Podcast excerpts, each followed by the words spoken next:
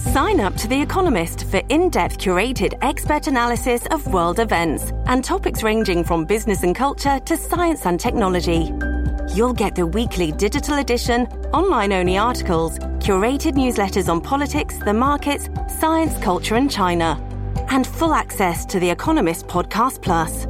The Economist is independent journalism for independent thinking. Go to economist.com and get your first month free.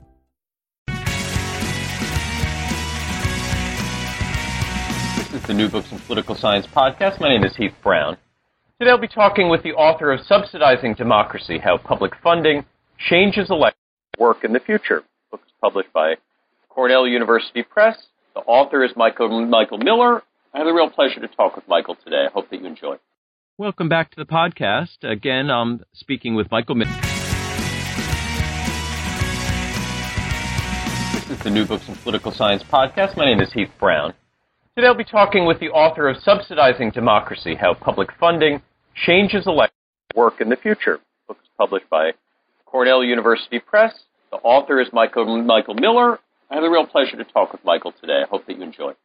Welcome back to the podcast. Again, I'm speaking with Michael Miller today, who's the author of Subsidizing Democracy How Public Funding Changes Elections and How It Can Work in the Future, published by Cornell University Press. Michael, how are you doing today? I'm well. Thanks for having me on. Yeah, pleasure to have you on. Um, you are based in New York City, as I am. Uh, maybe you can tell us just a little bit about yourself, where you are now, where you've been in the past. Uh, sure. I'm uh, assistant professor of political science at Barnard College uh, in New York right now. Uh, this was my first year. And uh, for four years before that, I was at the Springfield campus of the University of Illinois, uh, which was my first job out of grad school. And before grad school, I was a political operative doing strategy and and consulting on uh, federal political campaigns, which really gave me the questions and ideas that I pursued uh, in the dissertation that ultimately became this book. Yeah, and and um, it's it's you know not surprising that you say this given the details of this book, and I can't think of a book that is more timely uh, right now than than yours. Um, you know, the coverage of the role of money in politics in the 2016 election seems to just grow and grow and grow every day.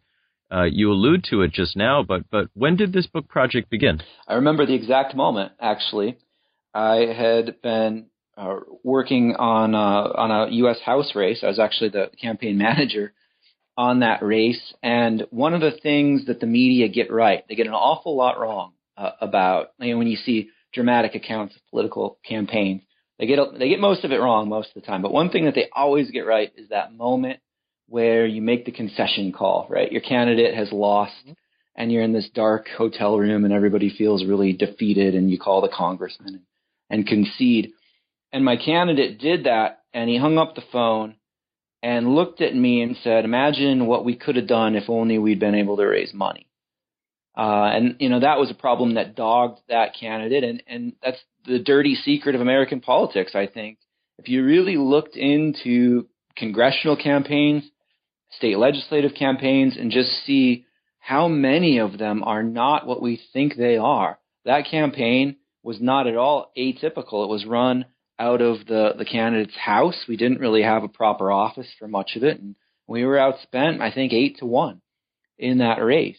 And you just see these candidates, you know, you can make a market argument and say, well, one reason you're so underfunded is because, you know, you're in a, you're in a district where people don't think you're going to win, or you're just not a very good candidate to begin with. And I think there's merit to that. But from the perspective of the candidates who, you know, are possibly there knowing that they're going to lose, they do feel cheated, uh, figuring that, you know, at, at the very least, voters deserve a choice and a conversation. And I think in that moment, I, I started thinking about, well, are there reforms that could have delivered the conversation to voters in this district? Is there a way for a candidate like this, even if he's probably not going to win, to you know at least circumvent the market forces that, that really silenced him during that race? And I, and I started looking into the, the various programs in the states, and I discovered these ones, and and really thought that the way that they were being written about did not reflect the way that candidates would set their strategy and orient to them and respond to the incentives that they offered. And that's really where I went in the book. Yeah, and you know the larger context of this story um, that you tell is the rising cost of running for office. You suggest a couple of the answers to this question, but what is the harm of expensive campaigns? Why is this something that uh, we should all think about and, and maybe worry about? Well, you know, I don't know if if there is an inherent harm in, ex- in expensive campaigns. I mean, the Supreme Court has consistently held that you know the, the more the more money in politics, the better, because it means more speech and more perspectives, and and I'm I'm sensitive to that. But from the perspective of candidates, and particularly would-be candidates, you know, imagine you're a school teacher and and you want to run for state house or or even Congress, and the the one thing that's really going to keep you from doing that is the cost of running. You look at the price tag in some states, you know, it's fifty, seventy thousand dollars just to win a seat in the in the lower house of the of the you know the, the legislature, and, and people are really going to struggle with that. I mean, who out there can raise that kind of money with their existing network of friends and professional connections? And so it's problematic from a democratic theory standpoint if you believe that running for office is the penultimate form of participation. Um, I think by raising these financial barriers, we are really dealing people out and leaving, uh, you know, the, the, the, ramifications for that are that, you know, serving as a legislator, legislator are really, you know, it really becomes the, the service, a, a place for the rich. And, and you keep, uh, you know, so-called average folks out of office, and, and I'm not sure that that's the intent. Now, you, you focus on um, public financing of elections. I wonder if you'd map for us where public financing is available and also the variation in what's available to candidates in these different places. Sure. There's a lot of flavors of, of public financing. And I think, you know, for listeners, it's really important to, to clarify that we are not talking about congressional campaigns in the book. There's no public funding available for congressional cam- candidates in the U.S. There is for presidential candidates, but it's been you know largely uh, that that system has fallen away now as as elections have exploded in cost recently. So we're we're talking about uh, elections for state offices, and the the programs that I engaged in the book are called clean election systems, and they were active in in 2008, which is, was the election that I examined in Arizona, Connecticut, and Maine. Um, and there were smaller partial programs in Minnesota, Wisconsin, and Hawaii. And those are the programs that I took on in the book. Uh, the difference between clean elections and partial funding is uh, fairly straightforward. As a clean elections candidate in, say, Arizona, if I want to run for the state House of Representatives in Arizona, what I need to do is convince 210 people to give me exactly $5. And if I can do that, the state deems me a viable candidate and gives me essentially all of the money that I need to run a viable campaign for that office, which is at the time was was a little more than thirty thousand dollars. So once you and, and the the way that you demonstrate viability is you know it varies by state, but that's that's really the the nature of this thing. You you get these small $5 contributions from a preset number of people, and, and then you, you get all of the money that you need. And so the deal that you make with the state in these programs is you're only going to spend that money. So if I get 33,000, I'm not going to go out and raise any more. I've agreed to a firm spending cap. So really what those programs do is they, they take fundraising off of the menu of things that candidates need to do. So in contrast, the smaller systems in Minnesota, Wisconsin, and Hawaii, they only give you a little bit of the money. So you might have a $30,000 spending limit, but they'll only give you eight. The rest you have to um, raise yourself. And I recognized strategically those two kinds of programs created vastly different incentives uh, for for candidates. Now, are these are these mandatory? Do we do we see uh, the um, students or uh, candidates opting into these? And, and do we have uh, races where there is a candidate who has opted in and another where the other candidate hasn't opted in? How do these work in in in practice? Yeah, that's a great question. Um, public funding, anytime it includes a spending cap, which it almost always does, public funding has to be optional because the Supreme Court held in the Buckley decision that spending is speech. So if you're uh, you can't mandate a spending cap on a candidate. So you see these uh, candidates will have the choice of whether they want to opt in or opt out. And what that really comes down to is, is a calculated decision. Can I raise more money uh, than the spending limit? And what would the effort be to have to do that? Now, at the time I wrote the book, there was also this kind of curious uh, feature of the clean election systems called matching funds, where if I run against you and I take the, the public money and you don't, because maybe you're an incumbent and you figure, well, I can I can raise much more than thirty three thousand pretty easily. I can say I can raise seventy five thousand. So you opt out and, and, you raise money in the private uh, marketplace, just like any candidate that we might think of would do. For every dollar that you would spend above my thirty three thousand, I would get a check to match, and we would be locked in financial parity up to about a hundred thousand dollars. So you would have to work actually really hard to outspend me. And this kind of created other, you know, incentives for candidates. In this situation, you might rationally figure that, hey, you know, I, I want to do all these things, but I've already spent more than Miller's thirty-three thousand dollars, so I, I, I'm not going to do that because, you know, as one candidate in the book says, that that feeds the alligator trying to eat me.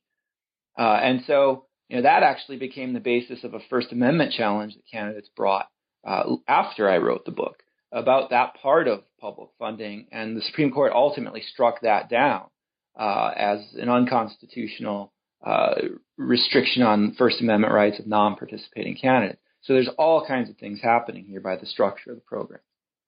Now, one of the hopes of public funding is is to allow candidates to campaign rather than just fundraise. What did you find about the effects of public funding on just the daily life of candidates for office? Well, I began the book with the you know kind of theoretical expectation that hey, it's not just about money. Sure, money's great. If you have it as a candidate, you can use it to to buy the ads, buy the mailers that that you're going to use to change people's mind, get your word out. But really, I mean, from my experience running congressional campaigns, I know that candidates are spending six, seven, eight hours a day raising money. And what I found for state legislative candidates, you know, I should I should say that that I surveyed candidates for the book in the 2008 election, not just the six states that I mentioned. I actually surveyed candidates from 18 states because I wanted to get good comparison of uh, privately and, and publicly funded candidates. And what I found that candidates running for state house that are raising money from private sources are spending about six hours a week uh, just on fundraising. And so the expectation was you know, as a as a campaign manager or as a candidate, what could I do with six hours a week? And I expected that the candidates weren't going to, you know, go to the beach uh, and take a day off with that time, but rather that they'd reinvest it into things that political science has previously demonstrated to be really effective at, at you know, getting out supporters, like high quality face to face field canvassing. And that's what I found. Uh, there's about five percentage points difference in the personal interaction between candidates and voters when the candidates are taking uh, public funding.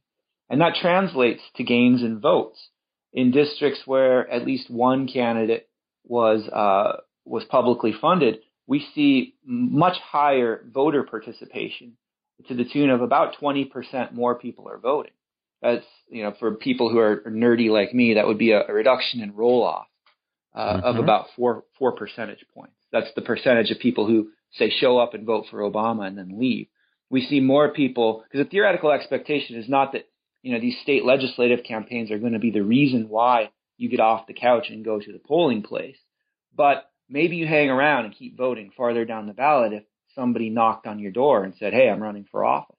And, you know, I think that story really hangs together as a narrative where because they don't have to raise money, they're getting out there and beating the bushes and knocking on doors and having conversations, as I say in the book, probably over the course of a campaign, thousands of conversations with voters that wouldn't have occurred otherwise. And, you know, going back to your earlier question about, you know, the concerns that we have for, for high price tag races, well, there it is. If you don't have to raise money, And, and it goes back to the question that the candidate asked me in that dark hotel room. Imagine what we could have done if only we'd have the money. That's what they do. And what about who actually runs? Um, what did you find on the relationship between these public financing changes and, and anything about the quality of candidates? Yeah, quality is uh, a really tricky concept, and I think listeners to this podcast probably know that. Uh, you know, we have always defined it as a field um, as well. We're going to put a, a, variable in our models and and call a candidate quality if they've won a lower office. And the recognition and the reason that we do that is because you think, well, if you've won a lower office, you have you've demonstrated the ability to run a viable campaign, and it's you know a shortcut measure of all the squishy things that that we can observe. What I find in the book is that you know when you give candidates normal people, you know the school teacher that I was alluding to earlier, when you give them these large subsidies, they instantly uh, demonstrate all the behavior that you'd expect from a quality candidate.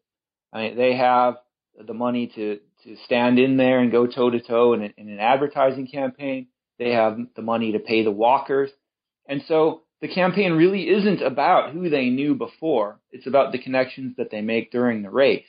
And one of the arguments that I make in the book is that these public subsidies really are an engine to manufacture instantly uh, public uh, high quality candidates. It's the one analogy that I've made a lot is it's like one of those if if you go camping, they have tents now that you can just kind of arrive and, and kind of throw it in the air and it pops pops up immediately.